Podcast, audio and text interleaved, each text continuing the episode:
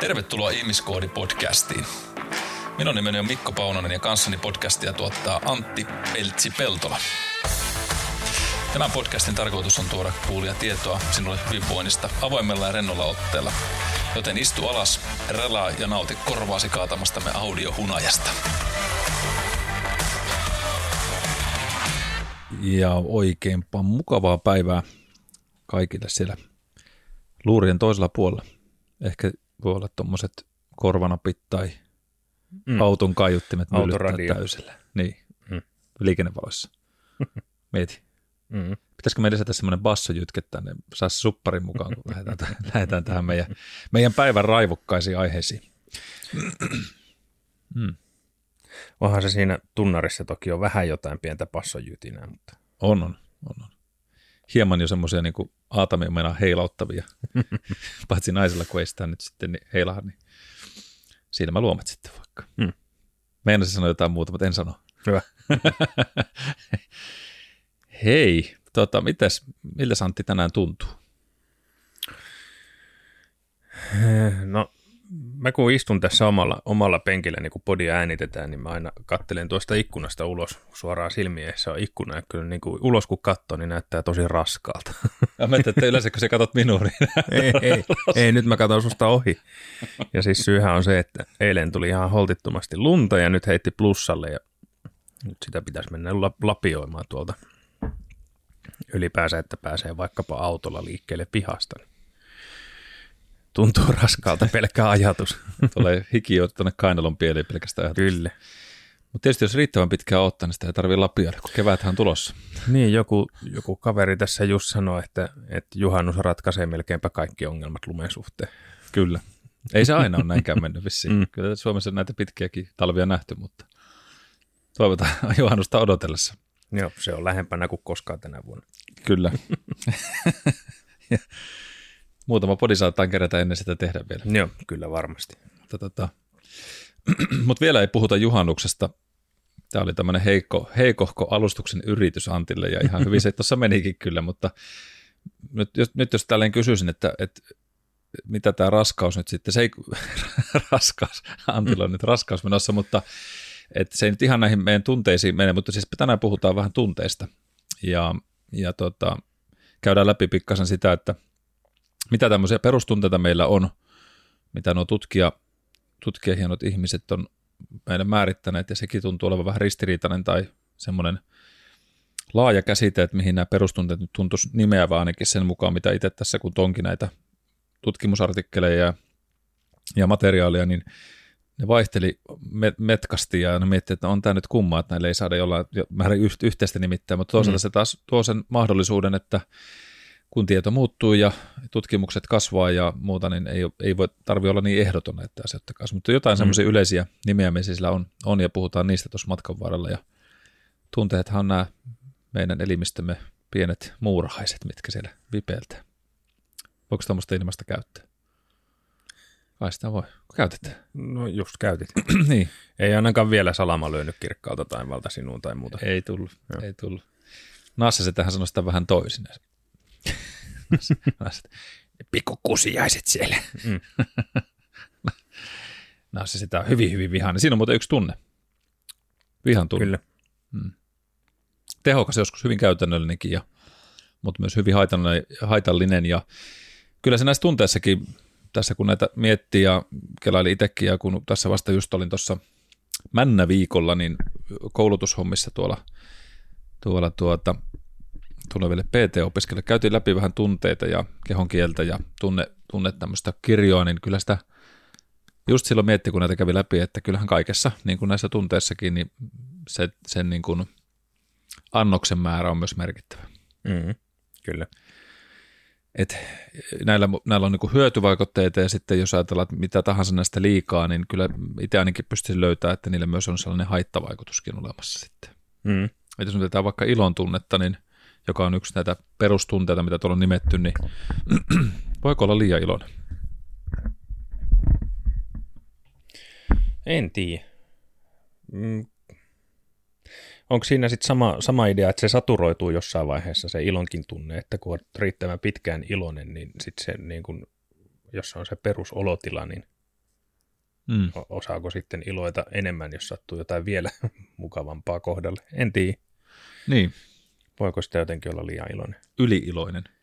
Tiedän kyllä semmoisia ihmisiä, joita en niin kuin ole nähnyt montaakaan kertaa vihasena tai, tai surullisena, että olla, ovat pääasiassa niin kuin se perus, perusluonne on, on iloisen puolella ja reilustikin, mutta mm. en mä silti sanoisi, että he on mitenkään liian iloisia ollut. Kyllä. Joo, tätä rupesin vaan nyt silleen, tämä oli tämmöinen avoin, ehkä vähän puoli retorinenkin kysymys, että miten tämä, miten tämä niin kuin on, että voiko ajatella, että, että voisi olla jotain niin kuin liikaakin. Mutta, tota, mutta kyllähän niitä tunneköyhiä ihmisiä löytyy paljonkin. No joo, niitä kyllä löytyy. Et, niitä, ehkä, ehkä niillä voisi olla sitten niinku puutteita näiden tunteiden puolesta. Ja tota, toihan muuten mielenkiintoinen, tuohon nyt vielä liittyen, ei ollut ihan ensimmäisenä ajatuksena puhua tästä, mutta nyt kun tuli tämä puheeksi, niin tunne köyhyys tai heikkous tunteiden kyvykkyyden erottomuudessa, niin esimerkiksi tämmöinen, se on nimetty muuskin, tämmöinen, että erityisiä vaikeutta tunnistaa omia tunteita tai erottaa, mitä kehon tuntemuksesta nimetään aleksitymiäksi. Aleksitymia. Mikähän tuon sana etymologia on? No en tiedä. Tota, just mietin, että se ei varmaan tule tästä Alexa-nimisestä. Mm, ei, ei varmaan. tota, mikä, mikä se Alexa? Eikö se ole ton... Se on Googlen teko, tekoäly. Niin olikin, joo. Ja Sirihän on sitten taas omenan. Joo. Joo, mutta siis tämä Alexa-tymia, Aleksitymia on äh, Aleksitymia ehkä se voisi tulla jostain sanasta, mutta Suomessa tätä ongelmaa lasketaan ilmenevän 13 prosentilla ihmisistä. Naissa 10 ja miehissä 17. Miehet johtaa tätäkin tilaa, se on yllättävää, mm. yllättävää että meillä tämä tunne. niin ja voisi kuvitella, että, että jos keskimäärin kysytään vaikka parisuhteessa eläviltä naisilta, että kuinka hyvin heidän puolisonsa osaa tulkita sitten miehet niitä heidän tunteitaan, niin, niin, niin mutta se olikin Aleksitymiä oli siis omien tunteiden erottelua. Joo, omasta Joo, omien, no kyllä. Niin, okei, okay. no sitten tämä mun teoria kaatui saman tien. se, se, oli hyvä lähtö, mutta se, se tyssähti. Koitin heittää kaskua, mutta...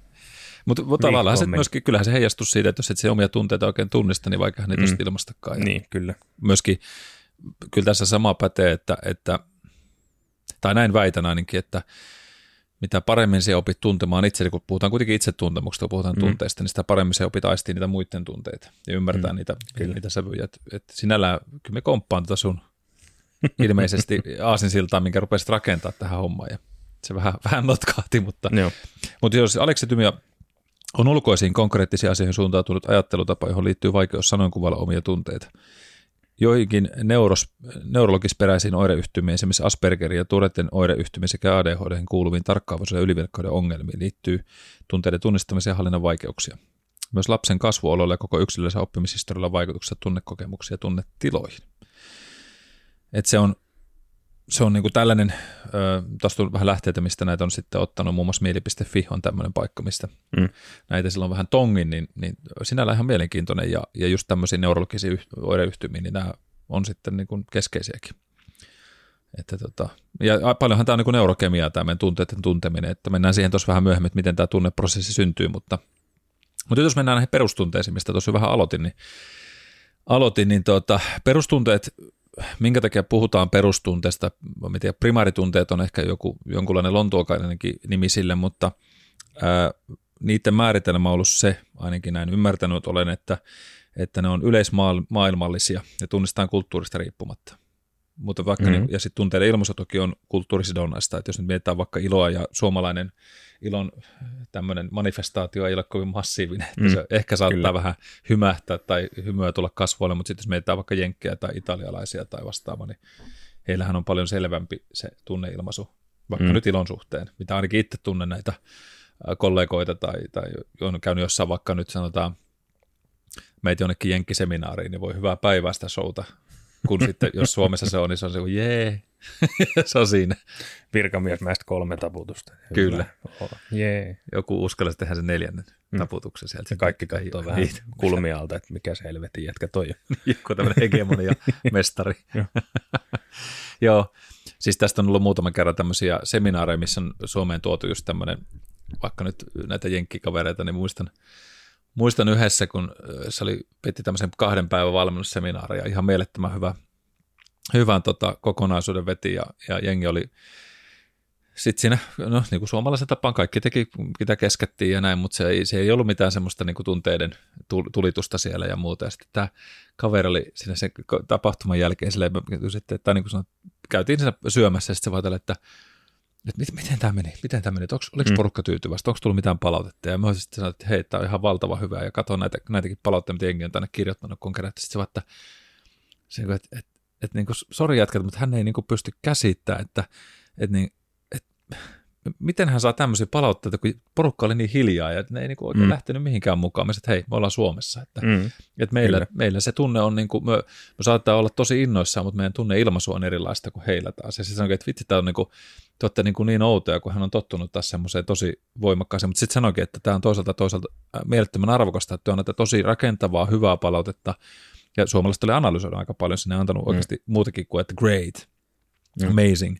Ja sanot, että Jenkkilässä taas välillä on mennyt siihen, että jengi saattaa olla tosi semmoista niin kuin jee jee, mutta sitten se palauta on surkeita, tai se mm. tulee tosi kriittistä, että se vaan kuuluu siihen, että ollaan niin kuin, vähän sama kuin, että how are you ja doing great, mm. mutta sitten todellisuudessa niin kuin aivan paskaa elämässä, mutta se vaan kuuluu sanoa siinä tilanteessa. Mm, kyllä. Ja nyt en siis sano, jos täällä nyt on jotain jenkkitaustaisia Suomen engla, jenkkiläisiä, miksi sitä voisi sanoa, niin, mm. tota, niin tämä tietenkään yleispätevä ole, mutta sitten taas toisaalta tuo Japanin maailma ja noin, niin siellä taas tämä tunneskaala on myöskin hyvin kulttuurisionainen, hyvin erilainen.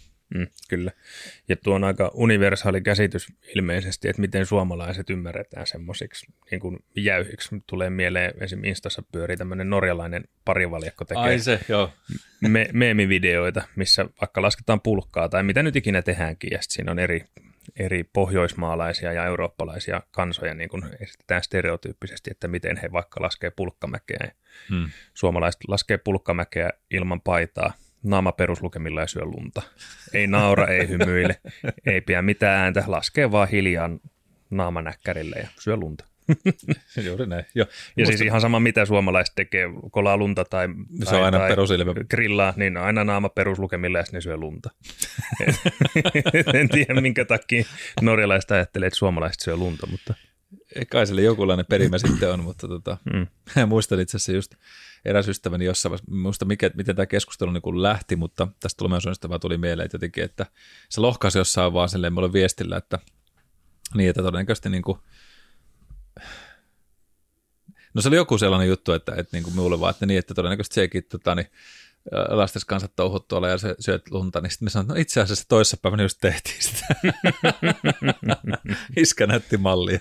Oli tullut kato just uutta satanut lunta, ja sitten me oltiin siis pihalla, siis tämä oli viime talvena tapahtui just, niin, niin tota, sitten jotenkin se meni meillä niin kuin lasten kanssa keskusteluksi vaan siitä, että voiko lunta syödä tai että mm. et, eikö, sehän on kuin vettä. Ja sitten no joo, että onhan se vähän niin kuin tietysti semmoinen, semmoinen tota niin, että ei se nyt välttämättä ihan niin kuin syömä, syömiseksi ole pelkästään mm. oleva juttu ja näin, mutta, mutta sitten sanoin, että kyllä, kyllä sitä pentunakin on kuule tullut syötyä, että vähän pientä, pientä tota, tämmöistä immuniteettitreenaamista ja iskäsit näytti esimerkkiä ja sitten me päädyttiin syömään lunta.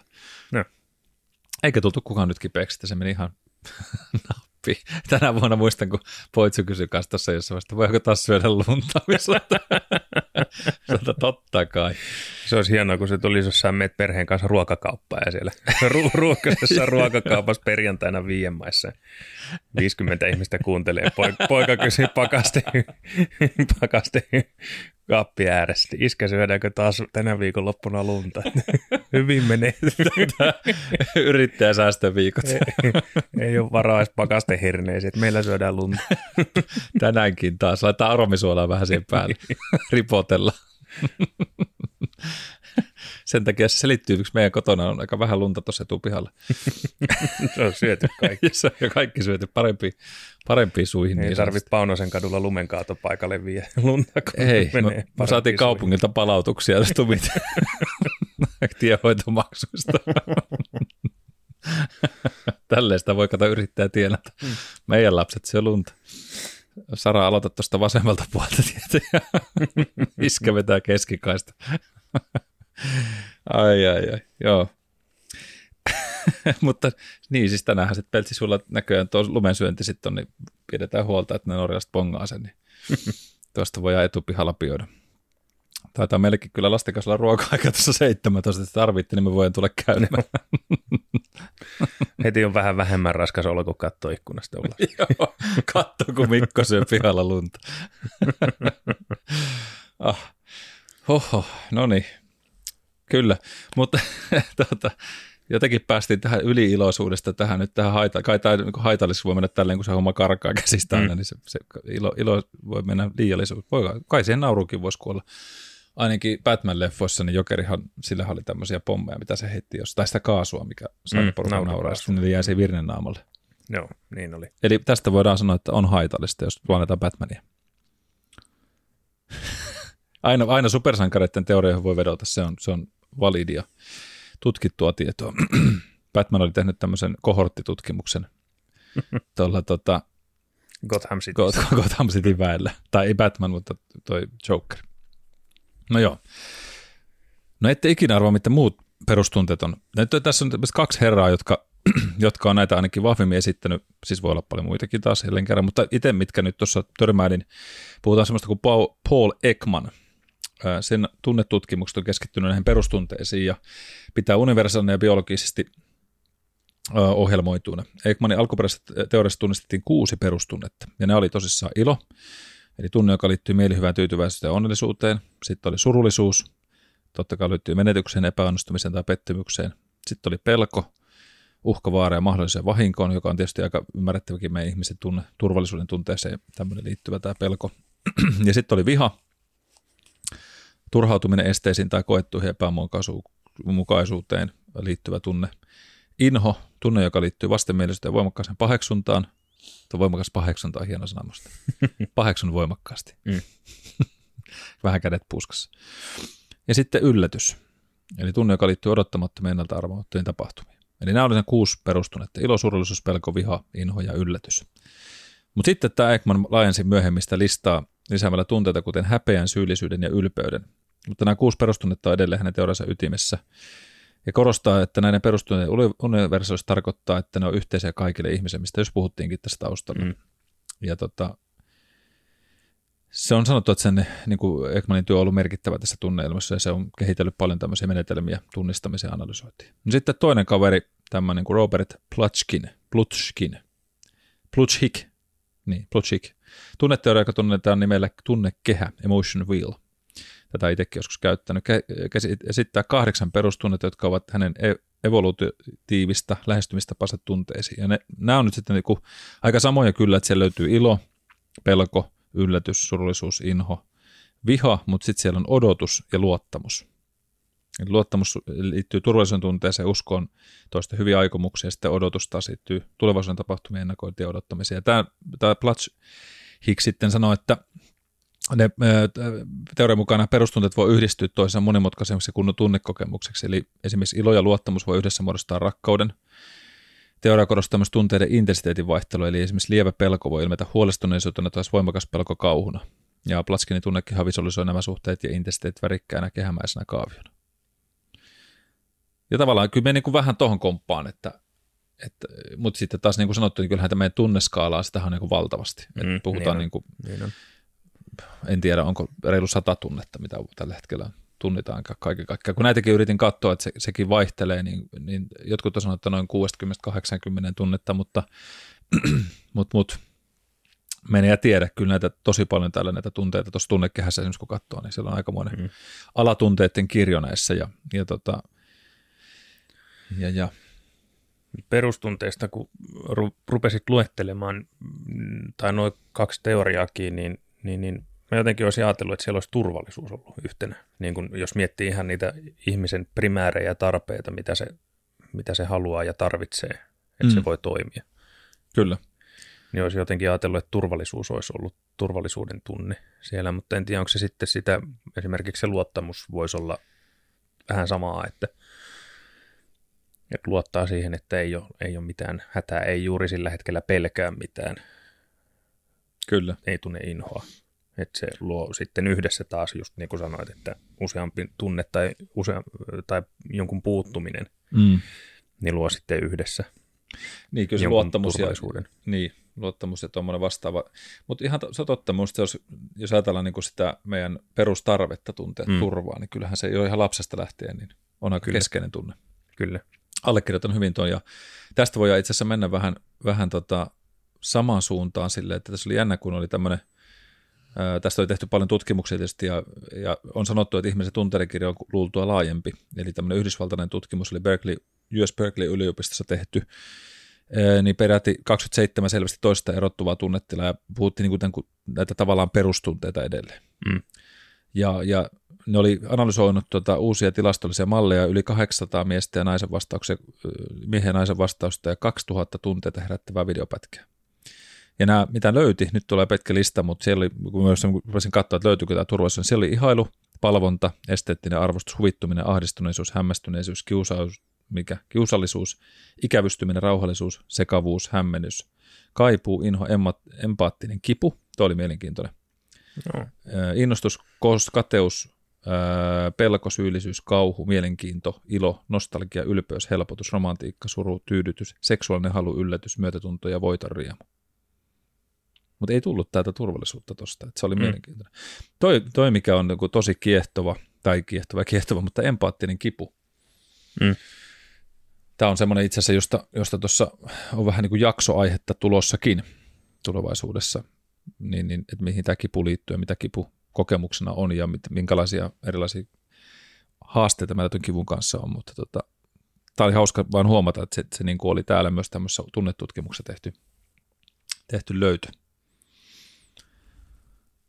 Ja, ja ehkä toi voisi nyt ilmoittaa tänne US Berkeley-yliopistoon, että Peltsiltä terkkuja. Liittäkää tämä safety. Mutta on, on, se varmaan sanota, että jos se niin jotenkin menisi tuonne helpotuksen ja rauhallisuuden ja, ja tota, luottamuksen suuntaan, mm. niin se ehkä se voisi sitten yhdistyä niissä. Kyllä. Hmm. Tuo oli hyvä. Me, me jäänyt to, to, tosi pohtimaan tosi paljon, että mitä turvallisuuden tunteeseen yleensäkin liittyy, minkälaisia alatunteita, niin, niin tai siis tuo luo, niin, luo, niin siis sehän, mm. se, se on pakostakin on oltava semmoinen niin kuin yhdistelmä erilaisia tunteita tai sitä, että ei tunne jotain negatiivista, mm. niin se luo sen yhdessä sen turvallisuuden tunteen. Kyllä, kyllä. Koska se ei ole ilmastavissa perustunteena tai niin. Niin kuin millään kasvun ilmeellä sinällä vaikkapa. Mm. Ja tota, just esimerkiksi tässä oli sanottu hyvin tämä, että, että jos ajatellaan niin kuin tunne, nyt kun puhutaan tästä just, että miten tämä menee, ää, nämä tämmöiset, että miten nämä tunteet sitten tuntuu, niin on sanottu, että se tuntuu neljällä eri tasolla. Eli on tämä fysiologinen taso, mm-hmm. siihen voisi liittyä esimerkiksi hyvin tämä, että jos ajatellaan meidän perustunteesta vaikka pelko tai yllättyneisyys, niin miten fysiologisesti se ilmenee meillä, niin, niin siellähän mm. on sykkeen nousua, mm. on usein niin kuin aika voimakas, saattaa olla kehonen reaktio, että vähän säpsähtää ja, ja lihakset jännittyy, tulee verenpaineen nousu, lihastonuksen nouseminen. Öö, joku vaikka nyt tuommoinen, tota, jos ajatellaan pelkoa, niin siellä voi olla tosi semmoinen niin kuin kauhumainen, jopa halvaantumisen tunne siinä mm. tilanteessa. Öö, ja sitten on ilmaisun, ilmaisun taso, eli sitten tulee just joko tämmöiset ääni, ääniefektit niin sanotusti, että jotenkin myös se ilmastaan. Tietysti varmaan tämä fysiologinen tasokin, siellä on ne syvemmät efektit, mitä meillä syntyy, josta mennään vähän sitten tuohon neurologiapuoleen, että mitä siellä, mitä, miten tämä meidän käsittelyssä syntyy, kun tulee tunneilmaisu, mutta, mutta se, että millä tavalla sen ilmaisee. Ja tässähän me mennään hyvin paljon kulttuurisiin eroihin myöskin. Mm. Että onko se niin kuin hyvin paljon eleistä tapahtuvaa, onko se äänteitä, kauhukin, niin kyllä jokainen pystyy kuvittelemaan, että jos on joku tämmöinen hämmästys vaikka, niin, niin tota, minkälainen huudahdus sieltä irtoaa. Hyvin samankaltainen se voi olla kuin vaikka ilo, mm, mutta silti siinä on ainakin oman päähän nyt, kun mä mietin sille, että, että miten tulee vaikka hämmästyminen ja ilo, niin kyllä sille ilmaisullisesti äänessäkin löytyy ero. Ja sitten taas joku suru, pelko, viha, niin kyllä niissä löytyy semmoinen ilmaisun tason erilaisuus. Sitten on sosiaalinen taso, kolmas taso niistä. Mitäs tämä voisi tarkoittaa? Tunteessa sosiaalinen taso. No enpäs tiedä. Hankala kysymys. Mitähän se tarkoittaa? No mä uskoisin, että siinä mennään vähän siihen, kun tuossa puhutaan vähän tästä, että milloin me lähdetään oppimaan näitä tunteita, niin just se, että mikä, miten nämä tunteet, miten ne muut ihmiset tavallaan Niin siis muiden reaktio siihen. sun tunteen Mm, mm, kyllä. niin, ilmaisu. Joo. Tai sitten just se, että miten, miten sen tilanteessa muut käyttäytyy, niin kuinka me lähden käyttäytymään, mitkä ne oman Mm. tunnetilan vaikutukset on. Ja tästä itse asiassa puhuttiin tuossa yhden valmennettavan kanssa just männä viikolla. Ää, oli tosi hyvä keskustelu siitä, kun hän sanoi, että, että, tota, että hän on tosi vaikea esimerkiksi tietyssä tilanteessa niin kuin olla siinä, siinä positiossa, kun hän on omassa firmassaankin, että hän on periaatteessa niin kuin toimitusjohtaja ja hän on tosi vaikea rentoutua, että vaikka olisi heillä ollut joku tosi hyvä niin kuin tämmöinen bisnesvoitto, mm. ja sitten mennään juhlimaan porukalla ja mennään istua siitä iltaa ja, ja syömään vaikka jenginä, niin, niin sitten kun tulee se hetki, että pitäisi tavallaan juhlia sitä tai olla sillä tavalla rentona, niin hän huomaa, että hän ei oikein pääse siihen sillä sen, että hän semmoisen, ei osaa hellittää, vähän rupeaa miettiä ja murehtia vähän ehkä tulevaa tai, tai ei salli itsellensä sellaista Mm. fiilistä. Ja tota, sitten mä sanoin, että, että no miten sä kuvittelet, että, että, että kun sanoit, että hän tässä itsekin ärsyttää, hän huomaa, että se on niin kuin ongelma. Mä sanoin, että niin, että jos me mietitään sitä niin, että, että tota, se toimit myös peilinä niille muille. Et nyt monikin, jos ajatellaan empatiaa ja miten ihmiset ymmärtää toisia ja, ja sitä sanatonta viestintää, jos se, jos se huoli näkyy tai semmoinen, että se, se edelleen pidättelet jotain, niin kyllähän se vähentää niiden muidenkin sitä koke, tunnekokemusta. Mm. Ajattelin, että no minkä takia tuo nyt on edelleen tota, tosi pohtivainen tai se ei oikein niin kuin pysty, pysty tarttumaan tähän tunteeseen. Onko se meillekään oikeutta siihen? Ja, ja, Mm. Mm. ja se niin kuin himmentää sitä. Se itsekin sanoo tällä, että joo, tottahan toi muuten on. Kun me sanoin, että mietipä sitä vaikka niin päin, että se ootkin nyt se työntekijä ja, ja se toimitusjohtaja ja monen esikuva, kuka sinä oot, ja se on edelleen niin kuin se niiden, niiden liidihahmo, niin aika moni varmasti ihannoi tai hakee sitä sun hyväksyntää sen tilanteessa. Nyt jos sinä näytät enemmän siltä, että sä oot vähän siellä omissa maailmassa, etkä oikein osaa rentoutua ja, ja oot hyvin pidättyväinen, niin, Mm. niin kyllä mä rupean miettimään, että onko minussa jotain vikaa, mitä se miettii oikeasti ja on, onkohan tässä nyt jotain semmoista, mikä mun pitäisi... Niin... Niin, tai sitten herää se huoli, että, että, että mitähän toi tietää semmoista, mitä se ei voi sanoa ääneen. Niin, että just näin. Onko tässä nyt jotain, mitä ei, ei ole kerrottu meille ja, ja, ja olikohan tämä nyt vaikka tämä sopimus semmoinen, että, että meidän firman taloudellinen tilanne on ihan kuralla. Mm. Että tämä nyt just sai enää takaisin pinnan päälle. Kyllä. Että, että ollaanko tässä kohta taas kuitenkin YT-putkessa tai siis tämmöisiä Mm, ajatuksia voisi helpostikin kuvitella tulevan, että jos se TJ ei pysty yhtään vapautune, olla vapautunut tai rento tai mm, silloin, kun juhlitaan niitä saavutuksia. kyllä. Ja mä sanoinkin, että, että sinun tunteilla se sallit muille ne tunteet myöskin. Mm. Ja, ja tässä niin tullaan tähän sosiaalisen tasoon. Että mun mielestä siinä on, näin ainakin itsestä mietin ja, ja kun sitä purin, että, että miten tämä sosiaalinen taso tavallaan tuntuu niissä tunteissa, niin se tunnetarttuvuus, se tunneilmapiiri, mikä siitä muodostuu. Ja sitten tullaan siitä siihen subjektiiviseen kokemukseen siitä tunteista, eli jokainen meistä tuntee ne tunteet omassa, omalla tavallaan myöskin. Eli, Mm. eli vertaillaan, jos subjektiivinen kokemus tarkoittaa, että vertaillaan tunteita toisiin ja luokitellaan miellyttävä, epämiellyttävä. Usein muistellaan tunteita, tunnekokemuksia ja pohdimme tunteiden voimakkuuksia ja tyypillisyyttä. Eli tähän tunteiden kognitiivisen osatekijän pohjautuu se, että tunteita voi käsitellä ja säädellä. Ja minusta se on niin kuin tärkeä, se neljäs taso myöskin tässä. Tavallaan tässä näähän ei ole nyt niin kuin sitä, että ensin se alkaa jostain, mutta tavallaan mm. se tunnereaktio, kun syntyy, niin siihen me ei välttämättä voida vaikuttaa, että se tulee vaan näin.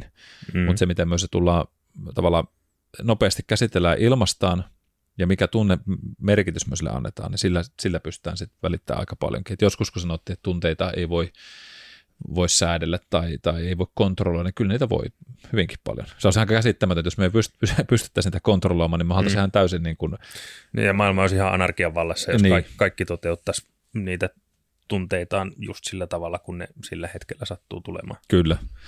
Eli se Olen tunne- murhanhimoinen. niin, Saman Silloin tien lähti. tar- tartun veitseen. Kyllä. Ja joillakinhan tämä on just se, että kun Mm, tunnesäätely ei on niin kuin nolla, niin siellä synnytään täysistä, te- tehdään täysin impulsiivisia ratkaisuja tästä jälkikäteen mietitään, että oliko tämä nyt ihan niin kuin Mm. fiksua kuitenkaan. Että. Niin, tai suomalaisessa kulttuurissa, niin siellä on joku vaikka päihde, joka on, on madaltanut sitä Mm, kontrollia omista tunteista. Kyllä. Joo, sitten, sitten ei noin portit oikein pidä ja sieltä Mm. paukkuu kova vauhti. Ja, tai sitten toinen puoli on just tätä, että sitten niitä tunteita vaan pullotetaan ja Mm. ajatellaan, että kyllä ne tuosta menee pois.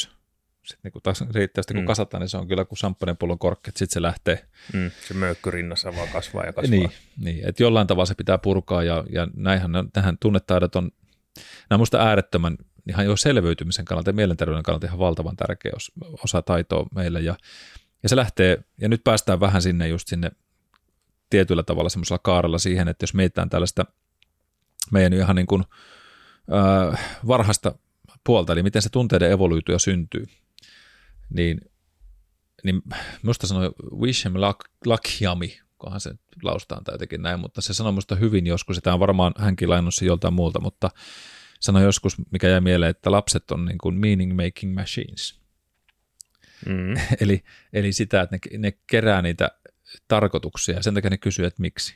Että mm. mikä tämä on, minkä takia tämä on ja mistä tämä tulee ja muuta. Että ne hakee niitä ymmärrystä sille, että mikä, mitä tämä maailma on, kun ne lähtee tutkimaan sitä, kun niillä ei ole vielä siihen mitään sellaista kosketuspintaa, se on kaikki uutta. Mm. Ja, ja, tota, ja tässä on sanottu, että lapsen tunteet eli emotiot ja kyky empatian eli toisen ihmisen tunteiden huomioon ottaminen rakentuu asteittain, kun lapsi on vuorovaikutuksessa toisten kanssa. Ja se ei totta kai niin kuin mikä tahansa asia meissä, niin kuin motorinen kehitys, niin emotionaalinen kehityskin esimerkiksi etenee yksilöllisesti. No mitä se pieni vauva tekee, niin sehän tunnistaa kasvolta ihmisen tunteet ja reagoi itkulla toisen vauvan itku. Esimerkiksi yksi kun rupeaa itkemään, niin mm. niin se on kohta mm. riemu, riemu rajaton, että se on aika varmaan semmoinen perus tunne, tunne mitä syntyy mm. niin kuin lapsella, tai tämmöinen reaktio. Ja itkuhan voi olla sitten, että joku hätähän siellä sitten on. Niin, niin, se voi tarkoittaa monta asiaa. Niin. Ja jos en ihan väärin ole ymmärtänyt, niin itkujahan on ihan pienillä vauvoilla on erilaisia. Joo, kyllä. Et on, on sitä, että on, on vaipaton märä tai on nälkä tai väsyttää, mm, mm. niin se kuulostaa vähän erilaiselta riippuen tilanteesta. Joo, ja kyllähän vanhemmat oppii sitten sen oman lapsensa mm. itkun pikkuhiljaa tunnistaa, että mikä tässä on nyt sitten todellinen hätä, ja mm, toisen kyllä. vanhemman korvaa saattaisi kuulostaa, no ei, minkä takia se on? No se, se on nyt tästä johtuvaa, ja tietenkin toi kakkoshätä, niin se yleensä lisää sen tuoksuefektin, niin sen, mm, sen pystyy erot liittää sitten siihen, mutta, mutta näin, kyllä. Ja sitten taas jos ajatellaan siitä, että se pieni vauva, kun alkaa tätä kasvo, kasvohahmotusta tekee tietysti, kun se näkökään vielä alussa on kovin tarkka, mm. niin ennen kuin ne kasvonpiirteet rupeaa erottuu ja näkö kehittyy, niin se vie hetken aikaa, mutta sen takia se kasvojen näkeminen ja, ja lapsi kun etsii sitä tunnevuorovaikutusta, niin hymyhän tulee, sehän tarttuu sitten pikkuhiljaa, kun mm. vanhemmat hymyä, niin se alkaa tapailla sitä hymyä ensimmäisen kerran ja muistan itsekin, miten sitä otettiin sitä ensimmäistä hymyä sinne lapsen kasvoille, niin se on kyllä, se on kyllä hieno hetki. Mutta kaksivuotias lohduttaa ja kiusaa, tämä alkaa jo sitten vähän tämä mylly pyörimään ja se pyrkii vaikuttaa toisen tunteisiin. Tämä on, tämä on niin kuin, jälleen kerran nämä iäthän nyt on vaan sellainen haarukka. Jokaiselle mm. nyt muistuksena täällä, kuka kuuntelettekin, niin se ei niin kuin tarkoita sitä, että näin nämä kaikki aina menee. Ja tästä on mielenkiintoinen aikana, siis opiskeluissa puhuttiin tämmöistä infant development exercise, eli lasten kehitys, millä tavalla motoriset toiminnat kehittyy ja minkälaisessa aikaikkunassa sitä suunnilleen tapahtuu, että kun lapsi lähtee siinä maailman tulessaan muodostamaan esimerkiksi lantion notkoa, eli lordoosia ja rintarangan kyfoosia ja kaularangan notkoa, ja, eli, eli tätä lordoosia sen uudelleen, niin, niin tota, että miten se, miten se lähtee liikkumaan, minkälaisia motorisitoimintoja siellä syntyy, mutta itse asiassa ihan jo, niin jos me katsotaan emotionaalista ja mentaalista ja spirituaalista kehitystä, nyt mennään vähän syvempi vesi, mm. niin se lähtee jo kyllä sieltä ihan tuota, ennen kuin lapsi on tänne maailmaan edes pötkähtänyt, vaan se käy niitä tunteita läpi myös äidin kautta, kautta tuota, hormonaalisella puolella. Eli siellä syntyy jo ainakin osa tutkimuksista näyttää siltä, että väitetään, että se emotiokartta tarttuu jollain määrin sinne lapsen taustaan silloin, mitä se on kokenut, kun se on siellä sikiövaiheessa ja mm. vasta kehittyvänä versiona. Mutta sitten kun tullaan siihen, että lähdetään tänne muolimaan tulemaan, niin siinä noin kolmen kuukauden kontturoissa, kun lapsi lähtee itseensä kuitenkin liikuttaa ja työntymään, siis totta kai heti jo silloin, kun se syntyy, mutta kun lähdetään sitä liikettä tekemään, niin on sanottu, kun se lähtee tekemään sitä tämmöistä tuota, itsensä nostamista lattialta vähän yläkroppaa ylös ja puhutaan siitä, että se alkaa semmoinen ensimmäinen kieltävät reaktiot, eli jotain kun se ei halua, niin se työntää poispäin ja se mm. niin kuin, ottaa, ottaa toiseen suuntaan sitä kontaktia, että ei, toi ei kelpaa, tutti lentää lattialle ja, ja kaikki tämä. Tai jos ruokaa rupeat syöttämään, niin se se on niin kuin, että ei kiitos tänne suuntaan. Mm. Sitten sen parina on taas vetoliikepatterit ja se on taas enemmän tähän niin kuin emotionaalisesti siihen, että me haluan jotain ja se, niin kuin, että tänne, tänne nämä tavarat ja kaikki, kaikki kiitos. Ja tästä, tästä tuli vaan niin kuin mieleen tämä, sitten kun tullaan sinne aikuis, aikuisempaan ikään tai niin kuin vanhempaan ikään, eli kun ruvetaan menemään seisoma-asentoon muuhun, niin puhutaan sitä hierarkisesta järjestelmän kehittymistä, eli aletaan nostaa itseänsä ylös ja, ja aletaan tota, katsoa, että miten se maailma näyttää ja kuka on vähän alemmalle ja ylemmällä portaalla minua, eli tämä semmoinen primääri hierarkinen ajattelu myöskin lapsilla.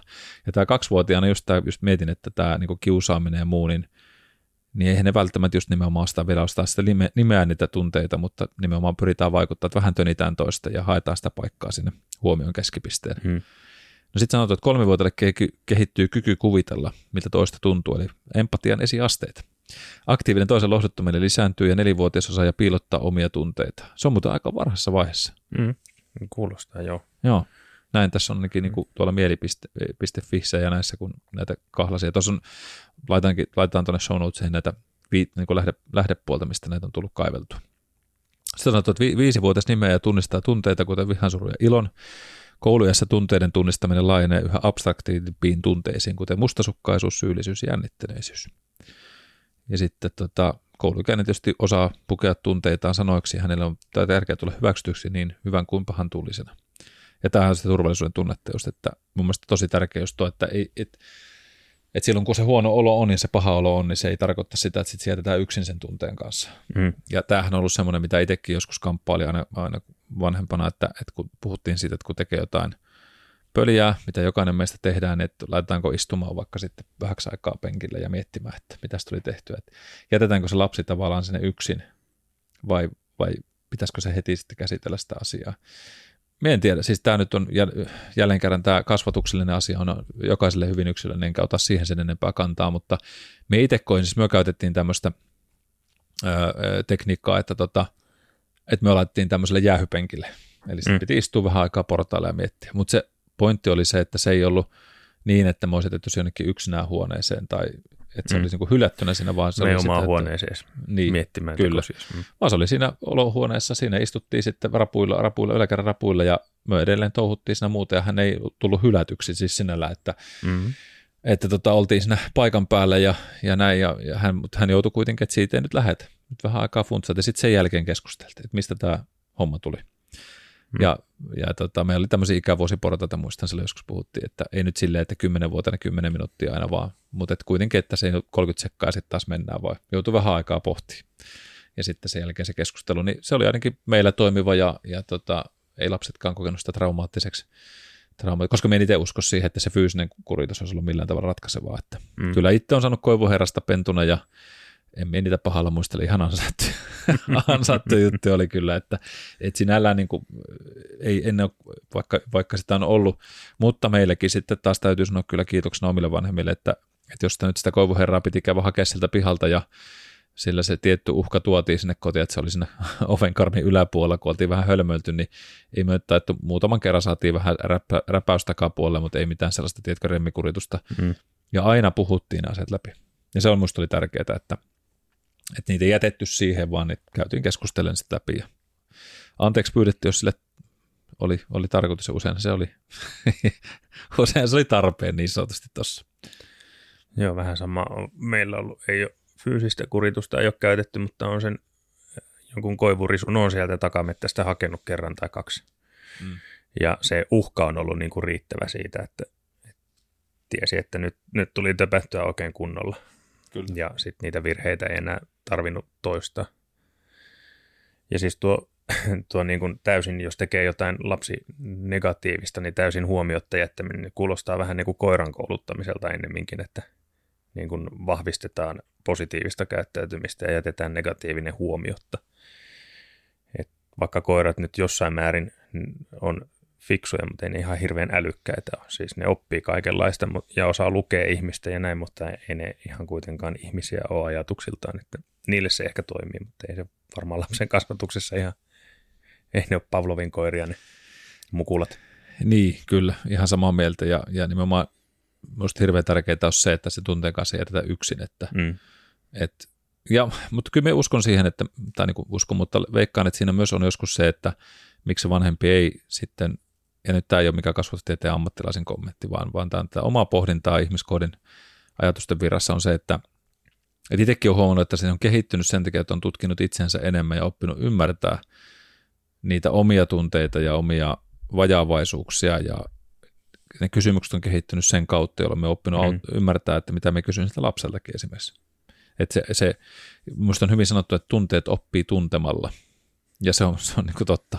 Mm. Että et jos, et, jos et niitä niin kuin, anna niiden tunteiden tulla ja se, että uskalla lähteä niitä käsittelemään, etpä se koskaan niitä tunnistakaan.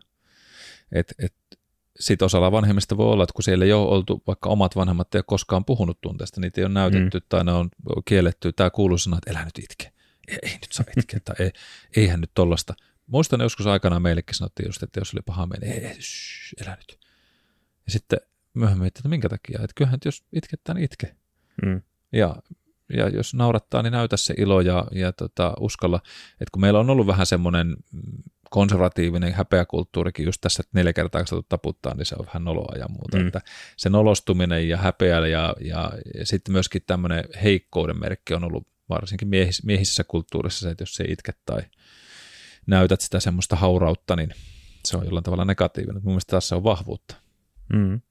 Että ehkä se on ollut aika feminiininen ajattelumalliltaan aina, ja se on, on ollut tämmöinen äidin poika siinä määrin, että, että tota, se on ollut aika paljon semmoista niin kuin oman mummin ja äidin kautta niin kuin sitä maailmaa elänyt paljon siinä lapsuudessa. Mitään siis isältäni pois todellakaan, että se, se ei niin kuin, mutta häne, hänellä taas se koulukunta on paljon erilaisempi ollut. Isä oppi taas myöhemmin puhumaan omista tunteistaan tässä elämän aikana. Mm. On niin kuin harjaantunut siinä ja edelleen ja uskaltaa näyttääkin niitä. Että se ei ole enää semmoinen varoinen taputus olkapäälle, että nyt, nyt saa jo ihan halauksen, että kiitti iskä. Mutta mä oon tahallaan kiusannut joskus mun isäni sillä, että mä oon, mä oon oikein pitkään halannut. Ja se, aikanaan se oli silleen, että oh, no, no kiva, kun, kiva, kun tulit käymään. Silleen, että on jo vähän kiusaantunut. Joo, joo, joo, just silleen, sopivan pitkä. Oikein niin kuin ärsyttää oikein Mutta joo. Mutta tämä tunnesäätely ja tunteet, semmoinen kuin opinvoimala.fi on esimerkiksi hyvä paikka, ja jälleen kerran löytyy sitten tuota show notesista, mutta siellä oli mukavia tämmöisiä niin kuin harjoitteita. Ja, ja nyt jos puhutaan tästä harjoittelusta, no, muutama tämä nyt vähän hyppii tämä taas tuttuun tapaan nämä meikäläisen jutut, mutta kun nämä nyt tulee tälle asian yhteydessä, niin esimerkiksi tunnepilvet on semmoinen aika mielenkiintoinen. Tai mukava harjoitus tuossa, mitä, mitä löysin silloin, kun kattelin näitä, että mistä näitä löytyy. Tämmöisiä harjoitus, harjoitusmalleja, niin oliko tämä itse asiassa just täällä mieli, joo, mieli.fi sivulla, siellä oli tämmöinen esimerkiksi koululaisille jaettu tämmöisiä materiaalikortteja, ne voi laminoida ja sitten käyttää. Siellä oli tämmöisiä hyvä mielen taitomerkkiä, tunne- ja kaveritaitokortit alakouluun, tunne robotti lapsille. Tuo vähän kuulostaa pelottavalta, mutta... tunne robotti. Tunne. Joo, se, se... Pip, pip, pip, olen vihainen. niin, kyllä. Nyt tuntuu pahalta. Ahdistaa. niin, tota... Vähän niin kuin Linnunradan käsikirja liftareille se isopäinen Marvinko sen nimi oli se robotti, joka Joo. on masentunut masentunut koko ajan. Siitä muuten aikaa, kun mä oon sen lukenut. Pitäisi varmaan Joo. palauttaa mieliin se. Eikö se ole Terry Pratchettin ja ton... Miten mulla Douglas Adams tulee mieleen? Ei kun Douglas Adams taitaa Niin Pratchett oli taas näissä näitä, näitä hyviä enteitä ja muita, Good Omens. Joo. Se oli loistava kirja kanssa, mutta menee vähän tunteista ohi toki, mutta meni tunteisiin. Tästähän puhuttiin tuossa salkkareita tunnusmusiikki teemassa. Mutta siellä esimerkiksi tunne, tunnepilvet oli tämmöinen rakkaus, viha, suru, nolous, yllätys, pelko, mieli, hyvä, ilo ja inho, eli aika samat kuin mitä tuossa mm. ollutkin. Tässä oli esimerkiksi niin kuin, ö, tota, kolme, kuusi, yhdeksän tunnetta. Eli sen kuuden perustunteen lisäksi oli just näitä vähän, vähän lisänä näitä, näitä tunteita ja, ja tavallaan näitä harjoitteitahan on monenlaisia. Puhu, voisi puhua esimerkiksi tämmöistä kuin ö, tota niin, tunne vastakohdista. Eli tunne vastakohta ei ole toki kiistatonta, siinäkin yksilön kokemus vaikuttaa, eli esimerkiksi rakkauden vastakohta, niin moni saattaa nimetä se esimerkiksi vihaksi, mutta, mutta välinpitämättömyys on siinä mm. keskeisempi teema. Sitten taas vihalle vastakohta on hyväksyntä. Mutta se kuitenkin harjoittaa sitä, että se rupeat miettimään, että okei, mikä tämä vastatunne olisi, minkälaiset mm. jutut, ja se, esimerkiksi tunnepyörä on aika sellainen kiva tota, siitä pystyy vähän lähteä etsimään, etsimään niitä. Ja se myös lisää semmoista itse tarkkailua, itse havainnointia, sitä itse tuntemusta, mikä minusta on tosi tärkeä, tärkeä puoli siinä. Ja sitten on näitä tämmöisiä sosiaalisia simulaatioita ja roolileikkejä, eli just haetaan vaikka empatiaa, sosiaalista taitoa, että miten se lähtee esittämään. Sitten on tämmöisiä tunteiden nimeämisiä, mistä jo vähän puhuttiinkin. No mitä tunnetaitoa muuten voi harjoittaa, niin positiivisen ajatteluharjoitukset, tässäkin mun mielestä sitten taas enemmän se, että vaikka joo positiivista ajattelua voisi olla, niin voi harjoittaa mun mielestä rohkeasti myös negatiivista ajattelua. Mm. Leikitään sillä, että jos ajatellaan kaikki vähän niin kuin pessimismiä kautta, niin on sekin taito. Eli nyt peilaan vielä sinne vähän alompaa, kun puhuttiin, että voiko olla liian iloinen, niin nyt mm. heitän tämmöisen niin kuin väitteen, että tämä ei välttämättä mene ihan tähän kaikkeen, mutta ei se haittaa. Mutta just se, että kun on niitä ihmisiä, jotka tuntuu, että – että ei, ei mitään tämmöisiä huonoja, ei, ei, ei nyt tunneta niitä huonoja negatiivisia, nyt vaan pitää kuulkaas tuntea sitä iloa, se mm. ilo ja hyvää oloa, ja se on nyt tärkeää. Posin kautta. Posin, niin. Eikö se on niinku, sehän on pahinta kieltämistä. Niin, ja sitten kun... Saatana. niin, ja sitten voisi ajatella, että, että jos kun väkisinkin jokaisella niitä negatiivisia tunteita tulee, jos ne jättää täysin huomiotta, niin kyllähän ne just jää sinne jonnekin patoutuu ja jos niitä ei pääse purkamaan tai salli itselleen sitä, että purkaa niitä. Mm. Ei se nyt niin kovin, kovin terveeltä kuulosta. Niin, kyllä mä oon samaa mieltä. Että musta se jotenkin tuntuu siltä, että, että siinä jätetään niin kuin uskallusta katsoa myös sitä huonoa puolta. Että, että me, me kannustan positiivisuuteen ja positiivista ajatteluharjoituksiin, mutta realismi pitää olla minusta kädessä siinä mukaan. Mm. Että ei se, ei se niin kuin se ei haittaa ja me kyllä totta kai mieluummin lähtee se positiivisuuden kautta asioita rakentaa ja, tästä on itse asiassa yksi jakso tulossa kyllä, mikä minun viehättää, se on semmoinen moti, motivaatiojakso omalla tavallaan, semmoinen asennejakso, ehkä voisi kuvata näin, mutta en lähde siihen liikaa nyt, mutta sitten just se, että, että siinä pitäisi olla kuitenkin se uskallus ajatella niitä asioita myös sieltä negatiivisuuden kautta ja, ja kohdata niitä asioita, koska sit, mm. muuten sen on itse petosta. Niin ja miten, miten sitten voi itsensä tuntea, jos jättää sen negatiivisen puolen niin kuin huomiotta ja hyväksymättä. Mm, kyllä. Pitää vähän joskus haavoja repiä auki. no joo, sitten tämä itsemyötätunton kehittäminen on yksi hyvä harjoitus.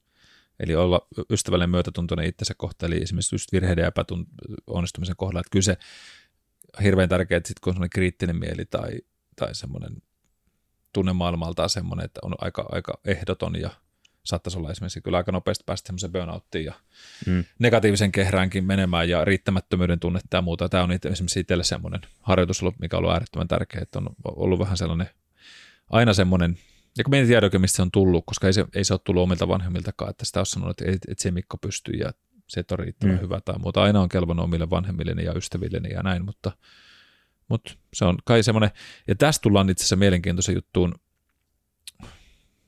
Otanko me nyt sen tässä vaiheessa? Ettei nyt mennä. No otan. Kun tämä nyt tuli tällaisen sanana, että, että kun puhutaan tästä, että, että kun näitä tunnesäätelytaitoja on sitä subjektiivista kokemusta, niin on sanottu, että semmoisia, että on, voidaan erotella affektiiviset luonteenpiirteet. Ja nyt kun tästä tuli, että mikä tämä nyt juttu, niin on taipumuksia tuntea tietyllä tavalla. Ja näitä on muun muassa kateellisuus tai ujous, sosiaaliset tilanteet, häpeä, syyllisyys, nolous. Saman nimikkäälle voidaan liittää myös välittämisen tunteet, hoivamisen halun, ja rakkauden ja velvollisuuden tunteet. Niin tätä just mietin, että onko tämä affektiivinen tunne esimerkiksi itselläkin, että kun on ollut sellainen fiilis, että aina että pitäisi vähän olla enemmän ja parempi ja on vähän niin kuin mm. riittämätön. Kyllä mä myönnän, että siellä on esimerkiksi tollainen ollut. Että se on opittu tunnetila, jota on esimerkiksi vahvistanut sillä, että vähän niin kuin itse sairaalla tavalla ruokkinut sillä, että opiskelee koko aika enemmän ja peilaa itsensä niihin, jotka osaa paljon. Sitten tulee vähän semmoinen riittämättömyyden tunne ja semmoinen, että ehkä me pitäisi olla parempia, mm. täydellisempiä ja näin, että pitäisi, siitä jos läski, että niin viettäisi aikaa surkimusta seurassa, niin auttaisiko Siksi me Antti hengaan täällä. Mm, niin, ymmärrän. Lätkäpelitkin voittaa sillä, että on paras paikalla olijoista. Että ei tarvi olla kaikkein paras, riittää, että on parempi kuin vastustaja. kyllä, totta. Sanoo Risto Dufla. Silloin kyllä hyviä laukaisuja. kyllä. Nyt sillä taas olla muun muassa lohkaisu. Se ottaa kyllä kaikki irti tästä ehkä viimeistä kaudesta. Mm. Kyllä se vielä palaa. Me ei veikkaa, että ei Duffa vielä lopeta. Mutta ei mennä siihen liikaa. Tämä ei ole kiekko keskustelu tällä vaiheessa, mutta, mutta itse myötätunto vaan palatakseni tuohon, että mm. se affektiivinen tunne, mikä itsellä siellä on, että kyllähän mullakin esimerkiksi on tosi paljon sitä semmoista miellyttämisen ja hoivaamisen ja välittämisen, se on niin kuin perusmoodi muussa. Että mun on hirveän vaikea olla jotenkin semmoinen itsekäs, itserakas ihminen suoraan. Vaikka totta kai on sitä, emme kiellä, että me välillä sitä ole. Kyllä me osaan mm. olla hyvin itsekäskin tietyissä asioissa. Huomaa, että että niin kuin oikein ärsyttää itsensä, että voi saakeli, kun on löytää itsestä semmoisen hölmön, hölmön mm. mutta se on tärkeää. Harva meistä täydenne on, paitsi Chuck Norris ja Peltsi. Hyvä jätkä se on. Kaukana täydellisesti. No mutta sen takia just, tässä tuntee itsensäkin ihmiseksi. Mm. No joo. Tota, Sitten on tämmöiset konfliktiratkaisu- ja neuvottelutaidot. Tästä voisi Sami Salliselle sanoa ja kumppaneille terkkuja, että siinä on muuten taitavia kavereita, jotka on tätä tehnyt, tätä neuvottelupuolta. Ja no Kustus Harrikin paljon puhuu tästä, että saat elämässä sen, mitä osaat neuvotella. Tottahan se mm. varmasti on osittain mutta opettele taitoja, jotka auttaa sinua käsittelemään sosiaalisia konflikteja ja kommunikoimaan tunteistasi tehokkaasti. Tämä mun mielestä on äärettömän tärkeä taito. Eli tullaan vähän siihenkin, että kun tulee niitä vaikka nyt lapsen kanssa tai nuoren kanssa haastavia hetkiä, niin moni sitten helpommin jättää käsittelemättä, kun ajattelee, että tämä on nyt, ja moni kokee esimerkiksi, että jos tulee joku tämmöinen negatiivinen aihe, niin se, on, se halutaan vältellä, kun eihän se, mm. tai jos on vaikka eri mieltä toisen kanssa, niin sitten tulee sellainen tunne, että no ai sä oot eri mieltä, niin ei, ei aaka hepa. Et, ei, ei, ei, niin kuin, su, No, vasta tuossa jonkun, yhden tuota, somessa keskusteltiin yhden ihmisen kanssa siitä, kun sanoi, että kun hän esitti jonkun väittämän ja, ja, ja näin, ja sitten se toinen kommentoi sen, niin sitten kun hän sanoi, että, että, että, voisiko tästä keskustella, niin sitten se oli se, että no ei tästä tarvitse mitään keskustella. Mm. Niin oli just sille, että kun ei se tarkoita, että jos me on eri mieltä, niin me en voi silti niin kuin hyväksyä sitä tai ostaa sitä toistakin näkökulmaa. Mutta me saa silti pitää oman kantani vaikka. Moni vaan kokee sen sellaisena, että se on niin kuin hyökkäys. Mm. Hyökkäyspuoli. Joo, se on välillä haastavaa kyllä, kun sivustakin vaikka seuraa kollegoiden keskustelua, jotka on ihan äärilaidalla asiasta, ja, ja ne ei vaan suostu niin kuin kuuntelemaan kaveria, mm. että mitä sillä on sanottavaa. Että kuuntelisi ne vastapuolen argumentit, että millä ne perustelee omaa kantaansa, ja sitähän voi vaikka sitten, jos ne on hyviä argumentteja, liennyttää omaa mielipidettään, tai, tai jos ne on ihan, ihan tuulesta temmattuja, että kyllä se maapallo on litteä, niin, niin sitten voi sanoa, että no ei se ole. Mm. Kyllä, vahvistaa. Mm. Kyllähän sitten, ja huomaa sitten jossain tilanteessa, kun sitten menee semmoiseen tyhmän jänkkään, se on niin turhauttava. Mm. Että sitten ei vaan enää niin kuin, turha, tulee se turhautumisen tunne. Se on, niin. se on niitä alatunteita siellä. Että, et, et, mutta et, toi on tar- musta taito, taito on toi, koska ihmiset, me ollaan kuitenkin eletään vuorovaikutteissa suhteessa ihmisen kanssa, niin just, että niitä konflikteja tulee aina ja tulee välillä satutettua ihmistä tai tehty joku väärä sano, lause, joka ymmärretään väärin. Ja mm. Minusta tärkein on se lopputulema, että opitaan ymmärtää, ja usein monellakaan perusihmisellä, niin aina siellä taustalla on hyvää tarkoittava niin kuin semmoinen intentio. Mm. Se ei välttämättä vaan aina sitten ole, kun se ihminen on kompleksinen kokonaisuus, niin se, mitä toinen on tarkoittanut, se ei välttämättä sitten saavuttanut sitä päämäärää, mitä se oli alun perin. Ja, ja varsinkin jossain niin kuin asioissa, kun se voi muuttua matkan varrella se tunnekokemus ja ne emotiot siinä matkalla, niin sitten kun se toinen välttämättä seuraa sitä toisen emotiota, niin sitten voi olla erilaisesti ymmärrettyjä kokonaisuuksia. Että tunne päättäminen esimerkiksi on aika vaarallista välillä, silloin kun puhutaan vaikka jostain ihan niin kuin bisneksestä, mm. niin siellä pitäisi ymmärtää, että okei, on se tunne ja, ja intuitio, joka voi ohjata näitä asioita, mutta sitten pitää myös katsoa raakaa dataa. Että mm, minusta toi Lane Norton on hyvin sanonut noista esimerkiksi ravitsemuspuolella, kun siellä on aika paljon se on nyt nostanut niin kuin paljon päätään tämä ravitsemusdebaatti, niin on se ollut aina, mutta, mutta silloin ää, sellainen paita, minkä se on teetettänyt jostain, niin data on yhtä, suurempi kuin emotions. niin se, on, se, on niin kuin, mm. se on silleen totta, että, että varsinkin jossain asioissa, just kun puhutaan, että, että kun pitää niin kuin ajatella myöskin sitä, että, että mitä tämä data oikeasti näyttää, eikä se vaan mitä me tunnet. Vaikka mm. olisi kiva olla sitä mieltä, mitä me tunnen olevan, ja se, se fiilis olisi hieno, ja se saa semmoinen uskomus, mutta jos, jos se mikään data ei sitä tue, niin elä nyt niin kuin, ole tyhmä. Mm. No samasta vähän Juhani Knuuti on puhunut paljon, mm. paljon blogeissa, että, että ihmiset aika pitkälti vetää yhtäläisyysmerkin silleen justi, että kun minusta nyt tuntuu tältä sen takia, että lopetin kolesterolilääkkeen syönnin, niin mm. nyt kenenkään muunkaan ei pidä syödä niitä, koska Kyllä. siitä tulee parempi olo. Mutta kun yhden ihmisen tuntemus, kokemus jostain ei ole yhtä suuri kuin, mm. kuin jollain puolen miljoonan ihmisen otoksella tehty tutkimus. Kyllä. Ja sitten puhutaan kuitenkin jo hyvin tärkeästä ja niin kuin niin. elämälle tärkeästä asiasta. Pätee niin kuin mone, monessa asiassa vähän skaalaten alaskin päin, mutta Kyllä mutta mut kyllä sen data pitää päätöksenteossa se tieto olla, olla mukana. Kyllä. Ja tuossa tähän, tälle PT-porukallekin sanoin just, että kun ne kysyy, että mikä se asiakas, että miten siellä validoit niin kuin esimerkiksi oma valmennukseen ihmisiä, niin sanoi, että Että kyllä siinä näyttelee se, että mitä enemmän sulla on dataa, sitä helpompi on tehdä päätökset, onko sun työkalut ja osaaminen ja se oma kompetenssi kautta asiakkaan valmius siihen aloitukseen ja sen kyvykkyys edes kohdalla. Että me voidaan mm. muodostaa tämmöinen niin sanottu vaikka sitten se tulevaisuudessa flow-tila, joka on yksi tunne myöskin, että, että saadaan tietynlainen semmoinen varmuuden tunne ja, ja pystyvyyden tunne siihen mukaan suhteessa niihin vaatimuksiin ja se on niin kuin linjassa kaikessa. Ää, ja, mutta että sitten just se, että mä sanonkin, että emme silti jätä pois sitä, että mun se gut feeling ja intuitio on myös osana sitä päätöksentekoa. Mm.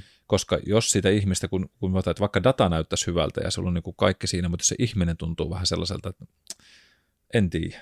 Mm-hmm. Että tässä ei vaan nyt joku silti natsaa tässä jutussa, että sen, sen persona tai muu, jota se, että voit taas sillä kvantitatiivisella datalla aina ottaa mukaan, niin, niin kyllä me silloin aina me sanon, no, on silleen varovainen siinä, koska se on kuitenkin parhaimmillaan se valmennussuhde kestää pitkään. Ja sitten jos se on, mutta sitten mä sanoinkin samasta, mutta täytyy myös muistaa se, että valmentaja ei tarvitse olla aina paras kaveri. Mm. Että on mullakin ollut niitä valmennussuhteita, semmoisia, mitä on coachannut, niin on ollut sellaisia ihmisiä, että, että todella ärsyttäviä tyyppejä. siis ka- kaikella rakkaudella sanottua, mutta semmoisia ihmisiä, että emme niiden, niiden kanssa kahville menisi. Mm. Tai tiedätkö, että ei niistä tule mun kalakavereita. Harvasta tulee muutenkaan, siis se on, vaan, se on, että se on valmennuskeissi ja sitten hyvä tyyppi, mutta ei se, ei se tarkoita, että se mun ystäväpiiri jää.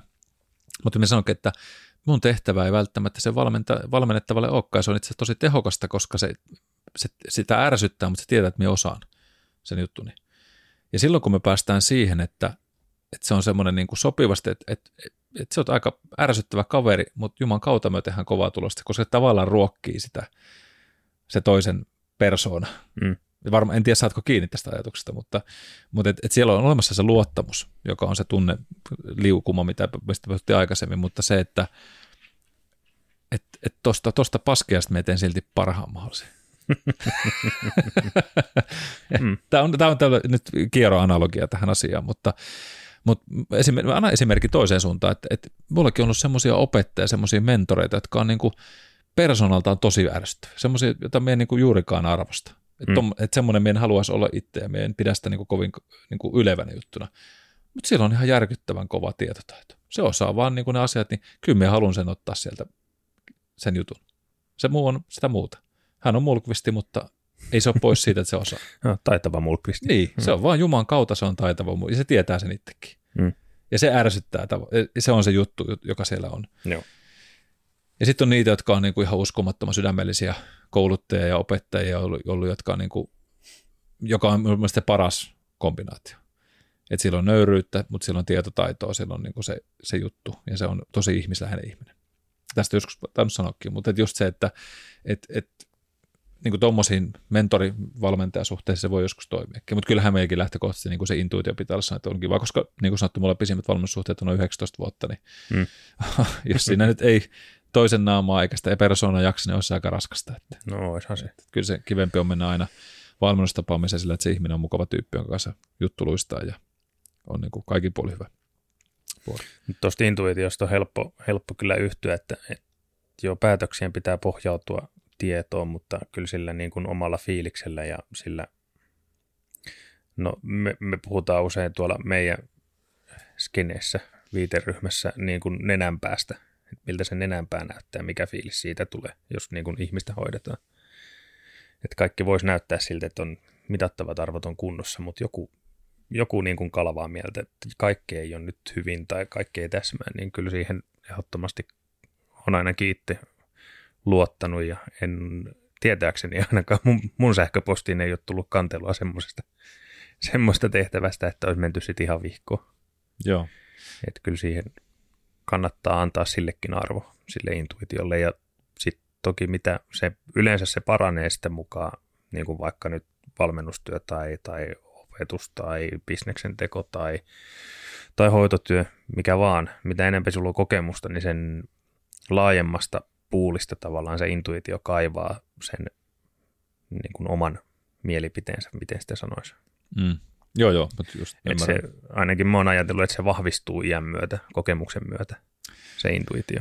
Kyllä, sulla on kuitenkin sitä perspektiiviä ja dataa, nimenomaan mm. sitä dataa, mihin se vertaat sitä myöskin, että, että tämmöisiä tapahtumia on ollut aikaisemminkin ja tässä on jotain mm. semmoista, mikä yhdistyy siihen. Niin eikä niitä tar- välttämättä edes rupea aktiivisesti muistelemaan, että mm. hetkinen 2018 oli tämmöinen ja 2016 mm. jouluna oli tommonen, vaan se vaan jostain sieltä Kyllä. Niin kuin mielensyöväreistä tulee ajatus, että nyt täytyisi ehkä tehdä jotain tämän suuntaista. Tai... Kyllä. Joo, ja toi on, toi on hyvä, erittäin hyvä pointti. Tuosta tuli mieleen tästä nenästä, en muista ihan tarkkaan, miten sanonta menee, mutta Taru Sormusterasta joskus tästä aikana otimme noston hieman eri teemalla. Kiitos Peltsi siitä sivulle. siitä on joskus sanonut kuulla myöhemminkin ihmisiltä, mutta tota,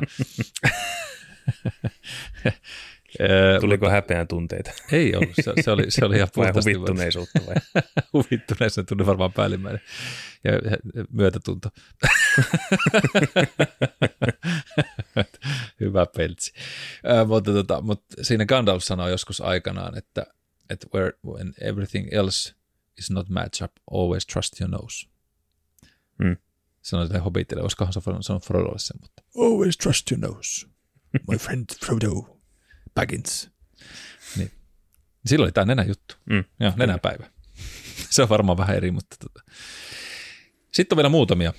Mennään sitten siihen, että mistä tämä tunnekenttä muodostuu. Mutta tunteiden visualisointi, eli visualisaatio ja mielikuvaharjoitukset, tunteiden käsittelyn ja ymmärtäminen. Se voi olla joillekin esimerkiksi tunnekarttan piirtäminen, niin on aika, aika jees. Osahan ilmaisee esimerkiksi piirtämällä omaa tunnetta. Mun tytär esimerkiksi aika paljon aikanaan piirti. Ja se koki niin kuin tunteita väreinä ja piirti paperille paljon semmoisia omia tunnekarttoja niin sanotusti, vaikka hän ei sitä suoraan ensin alun itsekään ymmärtänyt, mutta se oli mielenkiintoista. Ja edelleenkin on hyvin taiteellinen ty- tyttelinen. Tekee, mun poika taas huomaa, että se tekee sen musiikin kautta niin kuin mekin lapsena. Hmm. Soittaa pianoa, niin kyllä sen kuulee aina, mitä se siellä, minkälaisia biisejä soittelee, niin sitten se pohtii elämää hauskasti. Sitten on tämä taiteen, eli taiteinen ilmaisu, mistä sanoin, maailmanen kirjoittaminen, musiikki, musiikin kuunteluhan on paljon tätä myös mielenmaailmaa mm-hmm. värittämässä sitten. Mutta on tärkeää. Ja sitten tähän vielä viimeisen itse mikä tehtiin näiden opiskelijoiden kanssa, kun puhuttiin kehon kielestä ja sanattomasta viestinnästä myöskin, niin tota, ja tässä kiitos myös Salisen Samille, joka on opettanut minun näihin, näihin taitoihin, mutta tästä tuli mun teatterimaailman taustat, hämärät, hämärät tämmöiset mieleen, niin käytiin läpi siis kasvojen ilmeitä ja ilmeiden rakentamisesta, eli otettiin sieltä tunnekehästä, me sanottiin, että joku tunne noista ja lähdet ilmaisen sitä kaverille näyttämällä vaan nonverbaalista viestintää, että sieltä saa sanoa mitään, että saa päästä ääntä, mutta sun pitää se tuntea jollain kasvon ilmeellä ilmasta. Ja ne rupesi harjoittelemaan sitä, tehtiin pari harjoitteena sitä hommaa. Ja me sitten sanoin niille, että muistakaa, että meillä on päälle 60 lihasta kasvoissa, ne on kaikki emotionaalisesti meillä yhteyksissä meidän kehoon ja mieleen ja vähän niin kuin, että tämä. No lähti tekemään sitä treeniä ja sitten me kävin niiden kanssa, me sanoin, että ottaa joku tunne, että miten työ rakennatte tunteen. Ja sitten käytiin läpi esimerkiksi joku öö, mikä nyt voisi sanoa, että vaikka koppava tai tämmöinen niin kuin, ää, ylimielinen. ylimielinen, niin. Ja sitten, sitten me että, okei, että jos me lähdetään vaan ylhäältä päin sitä, niin miten kulmakarvat, minkälainen asento sieltä tulee, miten nenä on, miten kasvun kulma meillä on, tai miten silmät, miltä ne näyttää, minkä se katse meillä on, ja mitäs huulet, onko se yhteen puristunut, onko se vähän auki tai onko se jotenkin vinohymy tai muuta. Ja sitten kun nähtiin tekemään tätä hommaa, sitten kun me yritin rakentaa se itsekin niin kuin pala kerrallaan heille siinä, kun mm. ne sanoivat, että okei, lähdetään tekemään tälle. Sitten, että miten sä saat Mikko väännettyä noita sun naamaa tolla tavalla? Hyvä homma, että tälle toinen puoli omassa päässä ei niin kuin toimikaan, että hän ei saa sitä niin kuin liikuteltua. Mm. Mä sanoin, että okei, että on, sitä pitää lähteä harjoittelemaan. Että se on vaan sitä kontrollia siinä kasvoissa ja ja Jim Carreyhän on joku ääriesimerkki niin, siitä, siitä, mitä ne pystyy tekemään, mutta taitavat näyttelijät, nyt en siis itseäni tähän tituleraan, mutta oli kiva kuulla esimerkiksi heiltä sanoa, että, että kyllä tuosta huomaa Mikko, että sä oot niin kuin joutunut tekemään viestintää ja vuorovaikutusta. Ja oot ollut siellä teatterissa, jossa me harjoiteltiin tosi paljon peiliessä niitä kasvoilmeitä mm. ja on ne jäänyt päälle, että aikanaan niin kuin, ja nykyisinkin tekee aina treenejä niille, mutta se, että, että se ilmeikkyys ja vivahteikkuus tulee sieltä just niistä pienistä mikromuutoksista kasvoissa. Mutta sitten siinä yksi sanoikin muutama opiskelija, että hei, että tämä on kyllä ihan uskomatonta, kun näitä lähdettiin tekemään, näitä kasvoja rupesi ja kehon asentoa muuttamaan ja miten hengitys muuttui siinä samassa ja muuta, niin, niin hänelle nousi tosi paljon tunteita pintaan. Yksi, että häntä itketti, että, että me saataan anna tulla, että ne on vain tunteita, mutta sanoi, että kuinka voimakas tämmöinenkin harjoite voi olla. Mm. Että nyt tämä vaan niin kuin teille, jos lähdette tämmöisiä harjoitteita tekemään, niin, niin varautukaa siihen, että niitä tunteita voi nousta pintaan ja semmoisia, mitä ette osaa välttämättä vielä nimetäkään, että mistä ne tulee. Ja se on sitä tutustumista myös itsensä siinä samassa. Että, että meidän ihmiskeho on kyllä uskomaton jär, niin kuin väline näissä, näissä, tota, näissä puolessa. Ähm, no sitten muutamia asioita, eli se hermostollinen perustamista tuossa sanoinkin, että, että ja sitten yleensäkin, että miksi nämä tunteet on, niin ne tietenkin on, ei ole tunteilua varten, vaan myös selviytymistä varten, eli ne on, niin mistä puhuttiinkin alussa, niin se liittyy semmoiseen fysio- fysikaalisiin tai fysiologisiin aktivaatioihin, eli miten just meillä säikähdykset ja iloisuus ja, ja pelon tunne tai rakastuminen, mitä se, miten se meissä vaikuttaa. Siellä hormonit hyrrää. Mutta mitä se on? Se on osa meidän tämä tunteet neurobiologia, eli vaan meillä se, että tunteellisesta säätelystä vastaa tämmöinen limbinen järjestelmä, eli, eli, eli koostuu tota, isoja aivon vanhemmista osista. Siellä on tämmöinen kuin talamus, hypotalamus, hippokampus ja amygdala. Näistä on puhuttukin joskus tässä matkan mm, varrella jo, niin mutta otetaan ne tässä nyt vähän tunteiden käsittelyssäkin semmoisella lyhyellä neurobiologisella sviippauksella. Eli tämä limbinen järjestelmä säätelee meidän tunneaktivaatiota ja saa aikaa esimerkiksi mielihyvän tai mielipahan vaikutuksia ja tilanteen mukaista käyttäytymistä säätelee. Ja nyt sitten ne säätelijät siellä tarkemmin hypotalamus, eli toimi välittäjänä kognitiivisen toimintoon, eli hahmottamisen, tarkkaavuuden, ongelmanratkaisu, muistinen ajattelun ja autonomisen, eli ei-tahdonalaisen hermoston välillä. Sitten tämä amygdala siellä, eli tämä mantelitumake, niin tulkitaan aistien kautta tulevina vaikutteiden tunteiden näkökulmasta. Amygdala analysoi tunteita ja säilyttää tunnen muistoja. Sinne varastoituu esimerkiksi eri tilanteen käyttäytymismallit ja vastaa muun muassa pelkoreaktiosta ja taistele pakenereaktiosta, eli se on se meidän hälytyskeskus siellä. Ja ne on, kun tunnekokemukset sanotaan, että ne on seurausta autonomisen hermosto- ja hormoneiden toiminnasta. Ja sitten on tämmöinen kuin talamusteoria. Ja eli talamusteoria teorian mukaan tunne syntyy, kun jokin vaikute aktivoi tunteita säätelevän aivoalueita, säänteleviä aivoalueita, eli tunne ei ilmesty sinällään niin kuin tyhjästä. Ja vaikutteena voi olla ajatukset, tilanne, jännittyneisyys ja monet muut tekijät. Ja sitten tämä on hyvä muistaa, että stressantuneinen keho on valmiiksi kiihtyneessä tilassa, eli voimakkaiden tunteiden ja tunnepurkauksen laukaisemiseen silloin ei tarvita paljonkaan vaikutteita, eli se triggeriherkkyys on mm. silloin, niin kuin jokainen meistä tiedät, että sitten kun on vähän pannujumis, niin jokainen asia tuntuu vähän niin kuin mm. tämmöinen magnific, magnific event, eli tämmöinen suurin osa efekti tulee niin, kaikkeen. Niin, kärpäset näyttää härkäsiltä. Kyllä, juuri. Tehdään kärpästä härkän. No näinhän se just niin, on. Just näin, se on kyllä hyvin sanottu. Riittävän väsynyt tai stressaantunut, niin palaa käpy aika kyllä. herkästi.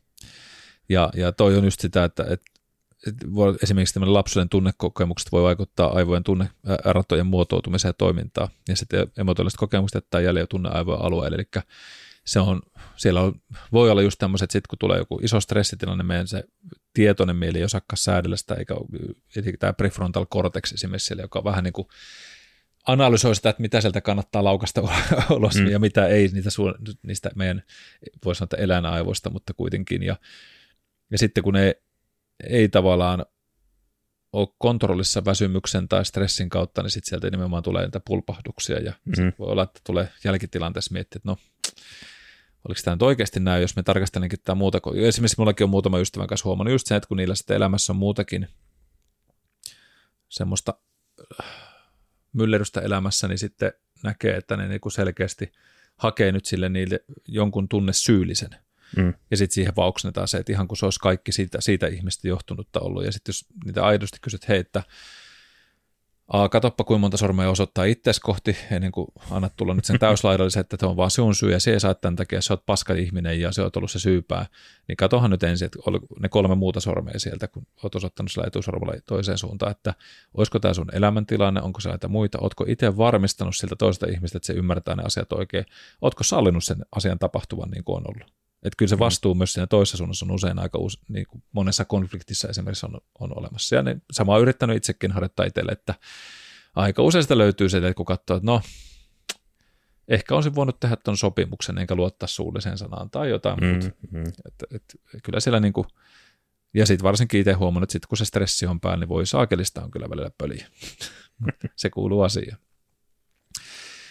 Mutta sitten toisaalta on, on myös hyvä, että on vaikkapa nyt parisuhteessa se toinen puolisko semmoinen, jolle voi välillä oksentaa sen Kyllä. pahan olon ja, ja sitten se kiltisti tai vähemmän kiltisti, toivottavasti kiltisti kuuntelee ja antaa sen niin kuin mennä ohi ja ei ota itteensä ja sitten voidaan halata ja mm.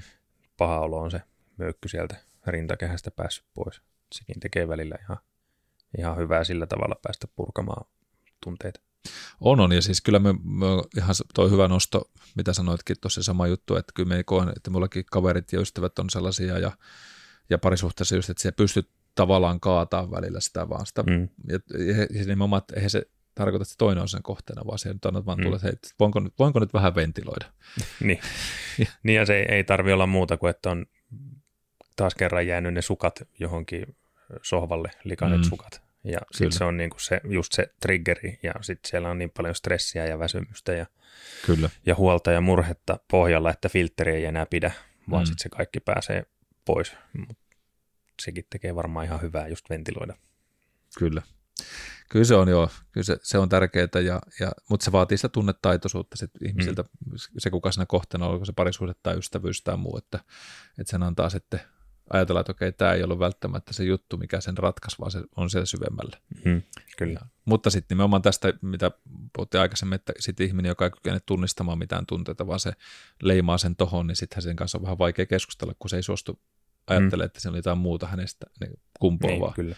vaan se on vaan, että se on nyt se ja sitten siihen targetoidaan se, ja näitä valitettavasti niin kuin näkyy paljon ja löytyy, ja itsekin joskus siihen syyllistyneenä ollut, ja sitten, mutta onneksi on ollut sen verran sitä taitoa empatisoida, että sitten tullut hetken päästä, että hei anteeksi, tämä ei muuten ollut siitä. Että tässä onkin mm. että, että sori. Ja kyllä se ärsyttää aina huomata, että oho, oltiin taas siellä viisivuotiaan tasolla. Niin, ja on, näin on omallekin kohdalle käynyt jonkun kerran tässä nykyisessäkin parisuhteessa, ja sen yleensä sen jälkeen on saatu joku rakentava keskustelu aikaan, mikä sitten taas mm. ratkoo niitä oikeita ongelmia ja tulee ne, ne todelliset syyt sitten sieltä esiin ja päästään niistä puhumaan, niin tekee hyvää. Niin, se on, se on myös itselleen semmoista kasvattavaa mm. kokemusta. Ja sitten tärkeintä on se ehkä se, että oppi huomaa, että matkalla, että ei aina sitten nousi sama riita aiheeksi, että sitten olisi jotain mm. niin kuin opittu siitä vanhaa. niin, eli ne sukat menis sinne likapyykkikorille. Vai, niin, vaikkapa, vaikkapa juuri näin. Mm. Juuri näin että saisi sais jotain sellaista, että jos tämä toistuu kerta toisen jälkeen, niin sitten siinä on ihmisillä haluttomuutta edes tehdä mitään ja sitten sit pitää jo miettiä, että miksi, tämä, miksi tätä jatkaa sitten, sitä samaa mm. kiusantekoa. No sitten ehkä tämmöisenä grande finaalina pitää aina päästä vähän foliohottuille kuitenkin jonkun verran, mutta, mutta tämä ei vielä mene siihen, eli siis jos puhuttiin sitä flowsta ja muusta, mutta että just se, että, että miten tunteet tuntuu ja miten ne näkyy ulospäin, niin niin kyllähän se on meillä kehollinen kokemus, eli just nämä sydämet, keuhkot, selkäranka, hartiat, kädet, jalat, pää, lihakset, ne on tunteiden paikka. Tästähän on monia tämmöisiä mielenkiintoisiakin juttuja on esimerkiksi sisäelimiä, on annettu joku korvaava elin ihmiselle ja sitten sillä on tullut niitä outoja tunnereaktioita. Esimerkiksi sydämen siirto potilailla on ollut. Mm. En tiedä, onko tästä sinulla tietoa, kun olet tämmöinen hoitoala ihminen ollut, onko näitä tämmöisiä, että, että puhutaan tavalla, että meidän sisäelimissäkin asuu muistoja. On, on niitä lukenut, mutta tietyllä skeptisyydellä ehkä mm. suhtaudun niihin. Kyllä, vähän sama kuin itsellä. Mm. Et kun näitä on kuullut, kuullut just, että elinsiirtopotilailla just tämä sydämen puolella vaikka, että on tullut semmoisia outoja tunteita, että, joten muistoja, että mitä niin kuin, että ei enää kuulu minulle. Mm. Ja sitä, sitä miettinyt just, että, että niin kuin, onko näissä nyt oikeasti perä. Kyllä minä niin sen myönnän, että, että kyllähän tunteet välittyy eri kohtiin kehoa meillä mm, myöskin. Ja sitten esimerkiksi puhuttaisiin kivusta, no ei mennä siihen nyt tässä jaksossa, mutta mutta, mutta kivuillakin on olemassa omat asunpaikkansa ja siihen liittyy meidän aikaisempi traumahistoria ja, mm. ja sitten kun tulee joku tämmöinen tunne, niin se voi ilmetä kipuun jossain kohdassa keho, joka vaan reagoi siihen, että se stressin määrä nousi. Se voi olla idiopaattinen kipu tavallaan, että se, se ei liity siihen alueeseen muuta kuin sen kipumuistilla. Mm, joku tuommoinen vaikka sydämen siirron jälkeen tulevia uusia semmoisia muistoja tai tuntemuksia, mitä ei ole ennen itsestään löytänyt, niin, niin se voi olla toki, no siis en, en voi sanoa, että ei, se ei missään nimessä ole edellisen kantajansa muistoja tai tunteita, kun mehän siitä pysty mitenkään vääräksi todistamaan. Mm. Ja senpä takia siihen on varmaan definitiivistä vastausta aika hankala saada, mutta voisi kuvitella, että siihen vaikuttaisi yhtä lailla se, että, että jos, jos nyt sydämen siirrännäisen tai siirtosydämen saat itsellesi, niin kyllähän se niin kuin lähtökohtaisesti on aika henkeä pelastava mm. lääketieteellinen toimenpide, jolloin voisi kuvitella, että ihminen rupeaa vähän eri tavalla myös näkemään maailmaa ja ajattelemaan, kun on selvinnyt siitä läpi.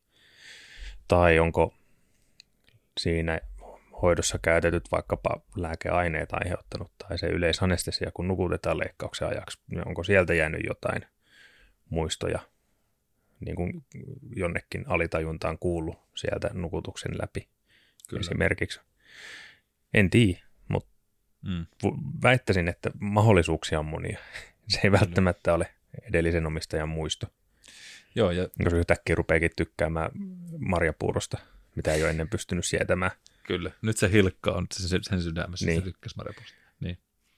Mutta joo, totta, ja, ja hyvin, hyvin johdattelit tuon ajatuksen siitä, mitä itsekin mietin, että, että se voi olla, ja never know. Siis se, sen takia me jätän aina ajatukselle niin kuin mahdollisuuden leikkiä niillä, mm. kun ei siitä nyt mitään haittaa. Se, että lähdenkö me sillä kospilana ihmisessä saadaan, että näin ne asiat menee, niin se on asia erikseen, mutta just se, että onhan tuohon mahdollisuuksia ja ja nyt tullaan vähän siihen ohu, ohuen foli, foliohattumaailmaan, eli kun puhutaan näistä vaikka chakroista, eli siitä kehon energiakeskuksesta, mitkä on taas sitten tuolla aurvelisessä puolessa ja, ja tietyissä tämmöisissä niin kuin kulttuureissa perimä, perimäpuolta, niin, niin siellähän on mielenkiintoista just nämä, jos mietitään sitä, että missä, missä meidän tunteet asuu, niin kyllähän esimerkiksi just joku ahdistus tuntuu usein siellä vatsassa tai kurkussa, semmoisen mm. tunnetilanne, mutta täällä on esimerkiksi mietitty niitä niin, että, että joku tämmöinen niin kuin juurisakra meillä tai ykkössakra, siellä on esimerkiksi tämmöiset hiljaisuus, turvallisuus, fyysinen tarve, joka on tämmöinen ää, tota, niin,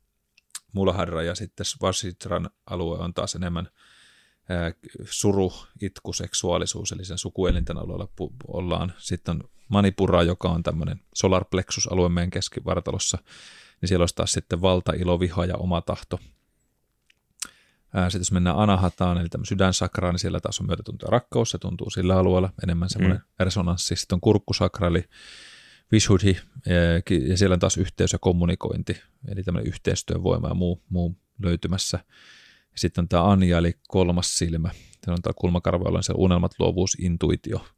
Mm. Ja sitten Shashara, shar, Shashrara, eli kruunusakra, niin sitten on autuus, onnellisuus, henkisyys ja onni tämmöinen ilo. Ja nämä on siis nämä on mielenkiintoisia silleen miettiä, että, että siihen löytyy, niin kuin sinne löytyy psyykkisiä funktioita, sinne löytyy alueita, jotka ne vaikuttaa, siellä voi olla tota, umpirauhaspuolta ja muuta. Ja nämä on, nämä on kiehtonut itseäni silleen, että lähinnä vaan kun on tutkinut erilaisia lähtökohtia näille elämälle, niin, niin kyllähän näissä perinnetiedossa ja tämmöisessä historiikissa löytyy paljon sitä myös, että ihmiset on tutkinut itsensä, että okei, missä mm. tämä tuntuu, mihin nämä niin kuin vaikuttaa ja, ja tota, minkälaisia, minkälaisia emootioita sinne nousee, ja eihän nämäkään nyt ole sitten taas jälleen kerran sellaisia, jotka voitaisiin leimata, että näin ne kaikilla menee. Mm. Mutta jokainen varmasti voitaisiin tunnistaa, että, että just tämmöinen niin kuin vaikka joku palakurkussa fiilis, että pitäisi sanoa joku tärkeä asia toiselle. Olkoon se vaikka joku positiivinen, mutta vähän jännittää, että uskallanko me kysyä tälle itselle, mm. tai, tai sitten joku raskas asia, niin kyllähän se tuntuu sitä, kun kurkkua kuristaisi. Ja, ja to, Thomas Myers sanoi mielenkiintoisesti muun muassa esimerkiksi tuosta sternokleinomastoideuksesta ja, ja sitä tämmöistä niin hengitysapulihaksista siellä myöskin, että et, et niillä on emotionaalinen yhteys siihen, että sitten kun ne on oikein tiukat ja jäykistyneet, ne pyrkii puristamaan tämän kurkun aluetta, että kun ne jättää niin kuin sen jotain, jotain haluaa saada sieltä pois, niin mm. ne suostu sitä tekemään. Ennen kuin sitten kun sen saa niin kuin sanottua ulos, niin sitten tuntuu se, että ai vitsi, että onpa helpompi hengittää. Mm.